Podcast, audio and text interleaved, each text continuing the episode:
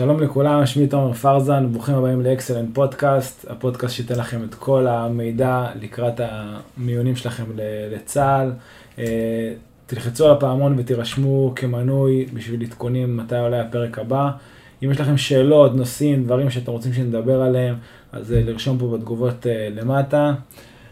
היום אני מארח את דוקטור דנה אדלר, פיזיולוגית המאמץ, ראש תחום פיזיולוגיה בווינגייט, פיזיולוגיה של, פיזיולוגית של קופת חולים מאוחדת, מתארחת קבועה בתוכנית הבוקר של פאולה וליאון בערוץ 12, עוסקת במחקר בר אילן, ונראה לי שאם אני אמשיך אנחנו, אנחנו פשוט אה, נסיים את הפודקאסט רק בתארים שלך, אז אה, דנה, ברוכה הבאה. אהלן. אה, טוב, אז אחת השאלות ככה שבאמת צצות כזה בשנים האחרונות לחבר'ה שלנו, כי גם אני התאמנתי לפני צבא, איפשהו ב-2005, אבל באמת, האם יש כאילו חשיבות אה, לאימוני כוח לקראת, אה, לקראת הצבא?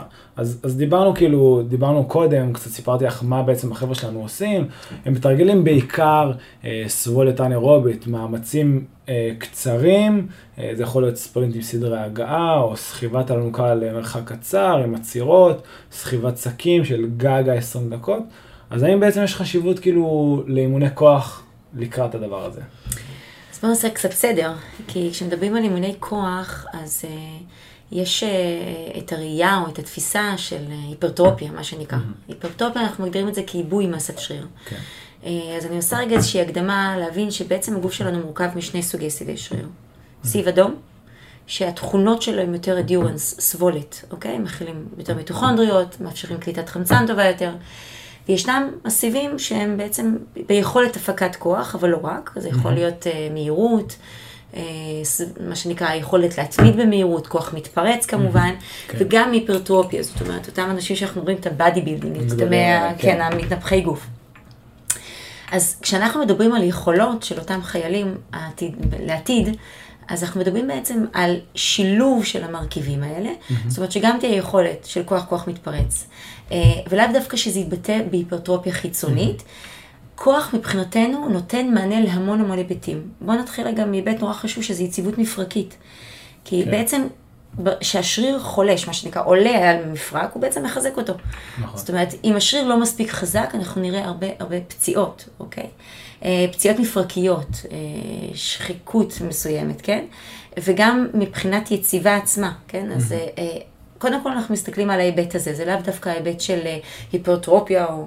בעצם את אומרת שכאילו הכוח חשוב קודם כל, כי חבר'ה שרצים הרבה ויש עומס טק, טק, טק על הרגל, ברגע שהם יותר חזקים, אז המפרק כאילו... יציב יותר וחזק כן. יותר, כי תראו, ברגע שהשריר חלש, mm-hmm.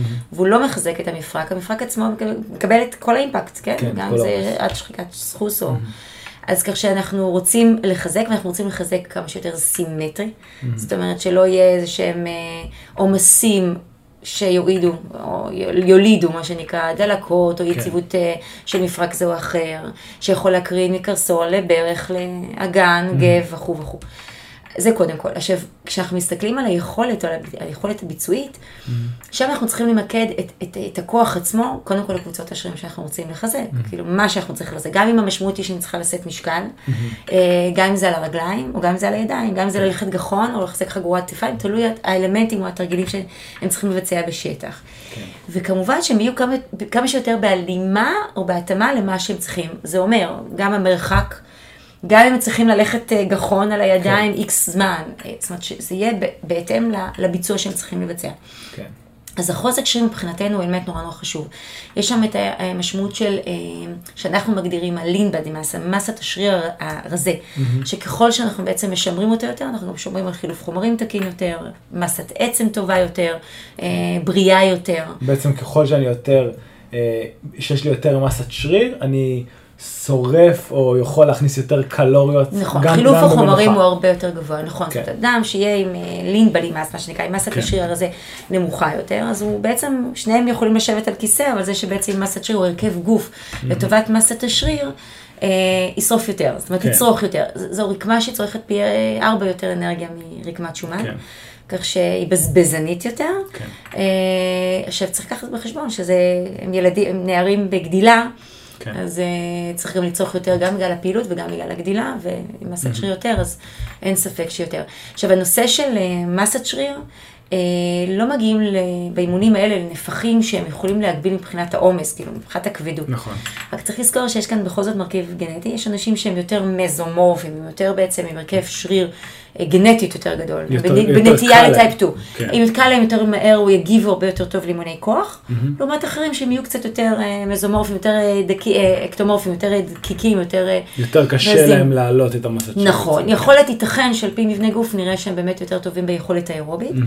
ואולי בהמשך נדבר על יכולת אירובית, אבל אה, זה לגבי כן. כוח, יש חשיבות אז, גדולה אז, מאוד. אז אם ניקח כזה דוגמה של אה, אחד מהתרגילים כזה שאני יכול להגיד לך שמטריד הרבה חבר'ה אצלנו, זה, זה ספרינטים, אוקיי? כי ספרינטים זה משהו שלהבדיל מעכשיו ריצה ארוכה וזה, החבר'ה מרגישים שהרבה יותר, שקשה יותר להשתפר בהם, אוקיי? אוקיי. ספרינטים או, או יציאה מהמקום, בוא ניקח עכשיו איזה ספרינט של בוא נגיד 25 מטרים בעלייה על חול עמוק, אז, אז בעצם כאילו פה אולי מגיעה החשיבות הכי גדולה של, של חיזוק בוודאי, הכוח חיזוק ברגליים. וכוח מתפרץ, כמובן שזה יהיה בהלימה לסוג האימון. כן. בוודאי. כמובן שצריך גם אה, שילוב של עוד מרכיבים, גם אם זה נושא של תדלוק, שאני משערת עצמי שהם בכל זאת אה, באיזושהי תמיכה מסוימת, שחשוב לדעת גם כמות, גם איכות בגיל הזה, וגם כן. טיימינג, כאילו התזמון אה, לאימונים, איך לתדלק נכון. אה, תדלק הכוונה לתזונה. לתזונה, כן. לתדלק הכוונה לדלק אה, שאנחנו מכניסים, במקרה הזה אבות המזון שלנו. אה, אני, חש... אני חשוב לי מאוד לציין, כי אתה מדבר על הקטע של השיפור באימון, ושיפור כן. באימון הוא, הוא משהו שהוא כולל המון המון משתנים, אוקיי? זאת אומרת, כן. אה, מבחינתנו זה לא רק עבודה על כוח, מספיק שהוא לא ישן כמו שצריך, אה, או לא יאכל כמו שצריך, אז האימון יהיה בעצם פחות אפקטיבי. כן. הם צריכים להבין שהם צריכים לאכול כמו שצריך, כדי לה, בעצם שהאימון יהיה אפקטיבי, לא בגלל ש... אה, זאת אומרת שיהיה להם קשה, אבל בגלל הגירוי כן. הפיזיולוגי, ולא בגלל שאין להם דלק לזה, אוקיי? אז, אז, אז בעצם זה זורק אותי גם לשאלה הבאה של כאילו כמה שעות חשוב לישון ומה החשיבות של שנה שכרגע הסברת אותה, אבל, אבל את צודקת, כאילו שאם עכשיו אני יוצא לריצה, שאני ארגיש שמה שקשה לי זה באמת כאילו הנשימה כי אני עכשיו רוצה להשתפר וזה, ולא עכשיו כאילו בגלל כל מיני השפעות, כאילו ישנתי טוב בלילה או כאילו אכלתי טוב אז אני כאילו נופל כזה, זה בעצם מה שאת אז אומרת? זה בגדול, רק אני אתקן לגבי נושא של נשימה, דווקא המערכת הנשימתית היא המערכת האחרונה שמגבילה אותנו אה, אה, לפעילות, או לא תעצור אותנו, אלא אם כן יש איזושהי הפרעה נשימתית, אה, CF, אה, אסתמה. אבל אם אין הפרעה נשימתית, בדרך כלל הנשימה, או המערכת הנשימתית, היא, היא בעצם ביטוי להתעייפות שרירית. כן. אוקיי, אני מעלה את האוורור, מעלה את היציאה של CO2 ומים, כשיש בעצם התעייפות של השריר. עכשיו, הנושא של שינה שהעלית הוא נושא מאוד מאוד קריטי, ואני חושבת שזה באמת טיפ זהב. כן. אה, הנושא, אה, אולי קצת הם מזניחים את חשיבות השינה, אז בואו נתחיל קודם כל עם משך השינה. אה, כמובן, ככל שאנחנו גדלים, מגיל מאוד קטן, מגיל ינקות, אנחנו, שעות השינה הן מאוד נרחבות, שעות העירות הן מאוד מאוד מצומצמות, וככל שאנחנו עולים עם הגיל, אצלי אז- מיקה, אצלי מיקה דרך אגב הולכת לישון, אבל מעט מאוד, אז אני לא, אולי אז- בגיל- כן. בגיל ינקות זה, אז זהו, זה משתנה גם בשעות העירות, כן. צריך לראות מה, מה מעורר אותה, כן. אבל אה, אם סופרים באמת, באמת את שעות העירות באופן יחסי לשעות Mm-hmm. השינה, אז שעות השינה הן מאוד גדולות, כי אין מה לעשות, בשינה למעשה יש גדילה ויש צמיחה, אם תסתכל על תינוק, הוא יכול להכפיל את משקל גופו בחודש ימים, כן. חודש שלושה קילו ואחרי אה, חודש שישה. Mm-hmm. אז זה בעצם גדילה, אה, תפיסת גדילה מאוד מאוד משמעותית. אז שעות השינה שלהם יכולים להיות אפילו 12-14 שעות, וככל שהם גדלים, השעות מצטמצמות, והגיל של אה, הנוער, גם 16, יגיעו, 18. בדיוק, אז גם אם יגיעו לתשע, אה, שמונה, תשע שעות, עשר שעות, נפלא. אה, אנחנו, שכבר כן. עברנו וסגרנו את האפיפיזה, אז אנחנו גם יכולים להסתדר עם שבע שעות, שזה אידיאל לפחות לא לרדת מזה, אבל אנחנו מדברים גם על כמות השינה, ומאוד מאוד חשוב לציין את איכות השינה. כן. כי מה שקורה שיש לנו פרופילים הורמונליים מאוד חשובים שמופרשים במהלך השינה. אה, לדוגמה growth hormone, המון גילה שמופרש בסביבות 3-4 לפנות בוקר. זאת אומרת, השינה צריכה להיות איכותית, ואם בשעות האלה יש בעצם התעוררויות חוזרות ונשנות. אה, זה פוגע ביכולת הגדילה וביכולת האיחוי. אז גם עבורם זה צמיחה, זאת אומרת ממש גובה וסגירת אפיפיזה, וגם איחוי עם האימונים, כי ככל שהאימונים הם הרבה יותר מסיביים ויש בעצם הרס יותר גדול מבחינה מיקרוסקופית של סיבי שריר, אז אנחנו צריכים איחוי הרבה יותר משמעותי. אז גם הנושא של רצף השינה מאוד מאוד קריטי. להגיד יותר מזה, אפילו השינה היא מבוקר או לילה, אתה יודע, יש אנשים שישנים אה, ביום. כן. כי יש להם תפקידים עליהם, עובדים בלילה. אה, אז שם גם נפגמת אה, איכות השינה, צריך להקפיד. כמובן שתקופת כן. הצבא לא תמיד זה יהיה בשליטתם, אז, אבל... אה, אז, אז, אז אני קצת כזה אחדד, כי בסוף, אני מנסה לחשוב רגע עכשיו על איזה תיכוניסט, שהוא קם ככה או ככה, במקרה הכי מאוחר בשעה 7 כדי להספיק לבית ספר. אנחנו מדברים על 8-9 שעות שינה, עושה ללכת לישון ב-11 או ב-10 בלילה, זה אומר קודם כל נטפליקס, כאילו, לצמצם. מצמצם את זמן, זמן בנטפליקס, אבל, אבל זה אומר, כאילו, יש פה דברים שהם חשובים שאת אומרת, כי החבר'ה האלה מתאמנים חזק, נכון. ואפרופו, אה, היא קריטית השינה, מאוד מאוד. להרוס את הסיבי שריר, כאילו, הם כולם, הסיבי שריר שלהם כאילו נקרעים במהלך האימון, והם חייבים את האיחוי הזה, וזה קריטי, אחד, כדי להגיע לאימון הבא, שהם יכולים להפיק את, את כל התועלת, שלא ייפצעו. שלא ייפצעו, ובסוף שיגיעו, כאילו, כמה שיותר מוכנים ל... נער שיש לו פציעות חוזרות ונשנות, זה, זה נורה אדומה. נורה אדומה שיכול להיות שהוא ב overtraining, באימון יתר, משהו שם במשוואה, כן. אתה יודע, שינה כמו שאמרנו, אוכל, אפילו סטרס דרך אגב. אני לא יודעת, עם תקופות בחינות, צריך גם לקחת את זה בחשבון. בואו ניתן דוגמה, אה, אה, נוער שנמצא ברמות של סטרס, אה, מופרשים בעצם, שוב, פרופיל הורמונלי שהוא לא, לא לטובתם בהיבט הכרוני. זה- לדוגמה, הורמון הקורטיזול, שהוא הורמון קטבולי, הורמון שבעצם מפרק. אם אותם נערים נמצאים בעצם בהפרשה של קורטיזול באופן כרוני, אני לא מדברת כן. על פולסיות אה, כן. שהיא תקינה, ודרך אגב זה הורמון שמעיר אותם בבוקר, אבל ברגע שהם נמצאים באופן רוטיני, ואפילו אימון גופני, זה סוג של סטרס מסוים לאורך זמן, בייחוד אם בנפח אימוני רציני. גופני, אימון גופני, הרצון להגיע ליחידה מובחרת, תוך כדי נכון, זה... האמביציה תוך שלו כדי זה תמיד. בנות, תוך נכון. כדי זה בית ספר. אז אה, מאוד מאוד חשוב העניין של סרגל מאמצים, ו- וזה בדיוק המומחיות שלכם, גם לבנות להם באמת סרגל מאמצים אה, תקין, שיהיה להם את הימי מנוחה שהם צריכים. כן. הם חייבים להבין גם את המנוחה, זאת אומרת, דווקא בגלל ה over מוטיבציה שלהם. כן. אני חושבת שאחד הטיפים החשובים להדגיש להם זה שהם צריכים ללמוד גם לנוח. כן. וזה אחד המשתנים החשובים להצלחה ולשיפור. כי כשאנחנו יוצרים אימון, אנחנו יוצרים רגרסיה. כן. אוקיי? ובעצם המנוחה, ההתאוששות בכל ההיבטים, גם ירידה של אה, עצימות, גם אה, אוכל, גם שינה וגם ירידת סטרס, בעצם מאפשרת איחוי ואפילו מעבר לנקודה שהם היו קודם. ואז כן. שוב גירוי ושוב עלייה. אבל כל פעם יש צד אחד אחורה, שניים קדימה. נכון. ברגע שהם לא נחים כמו שצריך, למעשה אין שניים, שני צעדים קדימה, הם כל הזמן יהיו ברגרסיה. ואז זה בפציעות, ודרך אגב, overtraining, אימון יתר, מתבטא בכל כך הרבה אופנים, אפילו בירידה במצב רוח, מעבר כן. לכוחות, יכולות, עייפות שהם לא מסבירים אותה, ובגדילה זה קריטי קריטי אפילו להתפתחות המוח. אני יכול להגיד לך שאני התחלתי אה, קרוספיט, וכמו הרבה חבר'ה שמתחילים קרוספיט, זה אתה מתחיל כזה בכל הכוח, ואתה נהנה, ואתה רואה כזה שיפור ביכולות, ואחרי תקופה מסוימת, לא הבנתי למה אני מתאמן כל כך, כל כך הרבה. הרבה ולא משתפר? הייתי, הייתי עושה שני אימונים ביום, ואיזה 4-5 שעות, אבל כאילו באיזשהו שלב אמרתי, בואנה, אני מגיע, ואני לא מצליח לעשות את דברים שעשיתי לפני רגע בקלות. תראה איך הגוף לא מדבר. כן, אבל זה היה כאילו הכאפה הזאת נכון, אבל, התעוררתי. אבל בוא נחסוך להם אותה, זאת אומרת, אם הם. יכולים אה. ללמוד מניסיון של אחרים ולהבין שהם כן. באמת צריכים, אה, כי יש שלב כזה שהם רוצים לבלוע את כל העולם, וזה בעוכרם. כן. לכן מאוד מאוד חשוב אה, באמת לבנות סרגל מאמצים נכון, ולהיות קשוב לגוף, כי כמו שאמרת, הנה, הגוף מדבר. אני חושבת שחלק מהתהליך שהם צריכים לעבור זה באמת להתחיל להכיר את הגוף שלהם, להיות רגישים לעייפות שהם מרגישים.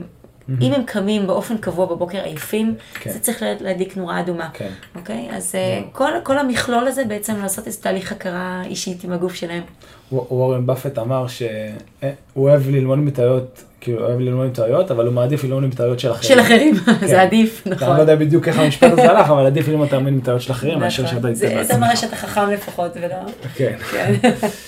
אוקיי, אז אז עוד משהו, דיברנו כאילו על כוח וזה, אבל אבל כאילו הקונטרסט של זה זה בעצם אה, ריצה ארוכה, אוקיי? ובעצם המ- המאמצים שהם עושים, המאמצים שהם עושים שם זה מאמצים בדרך כלל קצרים, שכן דורשת כזה את ההתאוששות בין לבין, אבל המאמצים הארוכים הם בדרך כלל הם 20 דקות, חצי שעה, זה לא שיותר מזה. חמישה, שישה קילומטר כן, בממוצע. האם יש צורך בכלל לתרגל ריצה ארוכה של 10, 15 קילומטר, או שזה כאילו... אוקיי, אז תראה, הכל בהתאם למטרה שאנחנו רוצים להשיג באמת אה, for the long run, ובגדול ככל שהבסיס של הפירמידה שלהם הרבה יותר טוב, אנחנו יודעים שהפעילות האירובית מבחינתנו, היכולת האירובית בעצם מאפשרת לנו התאוששות מדהימה מה... מהגלים האנאירובים. מהמאמצים זאת אומרת, הקצרים. מהמאמצים האלה. ככל שהם יהיו על בסיס אירובי טוב יותר, היכולת שלהם להתאוששות, להתאושש הרבה יותר מהר, קצר, בדיוק מהמאמצים העצימים שאתה מתאר אותם. רק, רק כדי לה- להסביר, זה בעצם בין ספרינט לספרינט, בעצם בין אקט של ספרינטים לאקט של ספרינטים הבא, או לאקט של נכון. סטרונוקלציות וגם להתעייף פחות בין סט לסט ולהגיע כן. לסטים הבאים שיש לך איזה רזרבה מסוימת, אוקיי? כן. אה, ודרך אגב, במצבים גם של אה, מלחמה, או יש גם את ההיבט הקוגניטיבי, זאת אומרת, יש גם יכולת עדיין להישאר ביכולת טובה קוגניטיבית, ניווט, או... בוודאי. אז יש שם רזרבה נשמתית מאוד גדולה. אני חוזרת רגע לסוגי סיבי שריר שהתחלנו בתחילת השיחה, כי הגדרנו את, את הסיבים האדומים כיכולת אירובית. וזה אחד ה, אחת התכונות שבעצם מתפתחות כשאנחנו משפר, משפרים יכולת אירובית. אבל אני רוצה לעשות איזשהו סדר, כי בתוך הבית הזה שנקרא אירובי, כן. יש אירובי שנקרא אירובי אדיורנס, סבולת, אוקיי? כן. רוב האנשים שרוצים לשפר יכולת אירובית נמצאים בזון הזה, באזור הזה. אה, ניתן דרך אגב לעשות בדיקות סף קבוצת חלב זה נקרא, או סף האנאירובי, ניתן לכמת את זה ולראות את זה, יש, יש אפילו אה, מבחני שדה שניתן להעריך את היכולת כן. הזאת. רובנו יכולים להשתפר כשאנחנו נמצאים בזון הזה, באזור הזה. המאמצים שאתה מתאר הם גם אירובים, מה כן. שאתם חושפים אותם, אבל הם יותר בהיבט של אירובי הספק, מה שנקרא view to max, צריכת חמצן מרבית. נכון. שזה קצת מעבר לסכך, לשפה האנאירובי, כן. אוקיי? זה אה, באמת בהיבט של הספק. אה, זו פעילות אירובית לכל דבר ועניין, רק היא הרבה יותר עצימה, היא משלבת בתוכה גם מקורות שהם אנאירובים, שלא מתבססים על כן. חמצן וחומצות שומן, אלא יותר על היבט פחמימתי, וגם יכולת אירובית. כך שכן, אה, מומלץ לעבוד על זה, מן הסתם. כל יכולת שאנחנו רוצים, גם אם אתה רוצה שישה, אתם לא מתאמנים על שישה, תמיד מתאמנים יותר, טיפ טיפה יותר. כן. עד עשרה זה, לא כל אימון כמובן, כן. תלוי בפרופיל האימונים ובתוכנית האימונים שתבנה להם, אבל בהחלט עד עשרה אה, קילומטר זה אימונים שהם בטווח שהוא סביר עבורם, והוא ישרת אותם נאמנה, כי בעצם יאפשר להם אה, רזרבה אה, מדהימה, ממש למאמצים שאתם מבצעים, וכמובן חלק מהמאמצים שיהיו חמישה, אבל דרך אגב זה יכול להתבטא בכל מיני סוגי אימונים, זה יכול להיות פארטק, שני מהירויות, כן. זה יכול להיות אינטרוולים, שכל אינטרוול זה יכול להיות שני קילומטר, קילומטר, כן, כן. עצירה וזה. משהו מצטבר, זה לאו דווקא יכול להיות עשרה ברצף, אז, אז בעצם להיות, אה, זה, זה מתחבר לי טוב כזה לדבר הבא שרציתי לשאול אותך, כי אה, רוב החבר'ה שלנו אה, הם, הם כאילו הם תיכוניסטים והם כזה לא ישנים הרבה ויש להם באמת המון כזה לחץ וככה אם אני יכול להחליף עכשיו ריצה של שעה באיזה metcon, ככה אני קורא לזה בקרוספיט, שמשלב כאילו כמה תרגילים, אוקיי? שהם עדיין בשעה ואז אתה גם ב... פעילות אירובית עצימה. כן, פעילות אירובית עצימה, מה זה אומר סטים? כמה כל סט? למשל, לא יודע, לעשות עכשיו שעה של, אני זורק כזה, אה, קילומטר ריצה, אה, 20 סמוך קום, עוד 20 אוקיי, שקמות אז זה צמיחה. יותר, מה שנקרא. נקרא לזה circuit או super circuit, תלוי אם אתה משלב אירובי כן. בתוכו. אה, נורא אבל נורא בעצם משהו שהם הם שומרים כאילו על, על, אה, על כאילו נשימה, או... זה יותר עובד על באמת היבטים של view to max, כן. חמצן מרבית, נורא תלוי באופי האימון, כי כשאני אומרת אה, סטים, צריך לנתח כמה כן. זה סט. סטים של שני קילומטר, זאת אומרת, אה, אינטרוול של שני קילומטר, בח- ב- כמה אינטרוולים כאלה באמת יכול לשפר את היכולת view to max. ככל שהאינטרוול קצר יותר, הוא עובד יותר על מקורות אנאירובים, על נכון. כוח, על כוח מתפרץ. כן. אז נורא תלוי במרכיב שאתה רוצה לפתח באותו אימון, ובהתאם לזה לבנות את סוג האינטרוול. כי אינטרוול הוא רק השיטה איך אני, מה אני כן. אפתח את כוח או אירובי, או כוח מתפרץ או אירובי, תלוי בעצם באורך האינטרוול שלי. אבל כן הייתי מכניסה שם איזשהו אה, אימון אחד שהוא בעצם אה, מכניס משהו שהוא אדיורנס, שהוא משך. זאת אומרת, כן. כשאנחנו מדברים על פעילות אירובית בדיבור, מדובר על איזשהו רצף מסוים, תנועה ביומכנית שחוזרת את עצמה, ושוב, שהיא מותאמת למה שזה, הם רצים, אז לא רכיבת אופניים, כן? מן כן. הסתם את מה שהם אה, רוצים לפתח מבחינה ביומכנית, כי גם ההתפתחות האירובית היא ספציפית.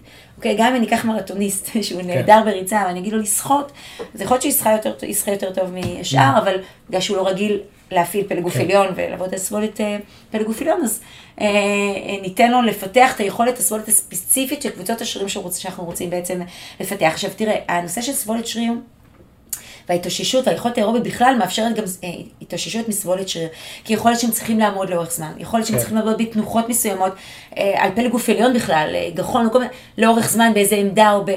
אלה הם יכולות גחון, גחון זחילה. אנחנו זחילה, קוראים. בדיוק. עכשיו, זה מאמצים שלפעמים באופן אה, ממושך צריך להישאר בהם. כן. זאת אומרת, זה לאו דווקא כוח מתפרץ.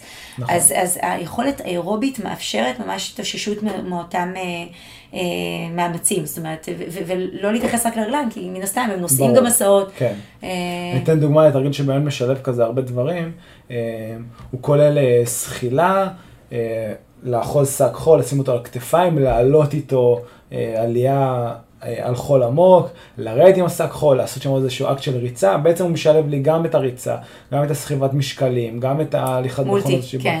ובעצם, זה כן, ממש, אה, אני חושבת שהתרגילים, וזה בדיוק התרגילים שאתם באמת משלבים באימונים, כן. תרגילים פונקציונליים. זאת אומרת, הם בדיוק. תרגילים שמדמים בדיוק רב מפרקי, לא באופן מבודד חדר כושר רק את לא הרגל, או... הרחקות כתף, בדיוק, כן. זה ממש ממש פונקציונלי למה שהם צריכים. מה שנקרא סקווט, לשבת, לקום, זה מה שצריכים, בדיוק. עם נשיאת משקל, בהתאם כל אחד לעומס שהוא יכול לשאת אותו. בדיוק. כי אני מתארת לעצמי שטווחי הגילאים אצלכם, 16-18, יכול להיות משמעותי מבחינת התפתחות. אני- נכון. חשוב לי רק להדגיש שהנושא של התפתחות פיזיולוגית של אה, מתאמן, היא, היא, היא בעצם הסתכלות פיזיולוגית. כי אני יכולה לראות שני אנשים שאחד, שניהם בגיל 16, אבל אחד מבחינה פיזיולוגית הרבה יותר מפותח, כן. מבחינה הורמונלית, ולכן נראה היפרטרופיה יותר משמעותית, ועלייה במסת יותר משמעותית, ולעומת נערים אולי שמתפתחים קצת יותר לאט והם פחות מפותחים. אנחנו צריכים להתייחס לגיל הפיזיולוגי ולא כן. הכרונולוגי.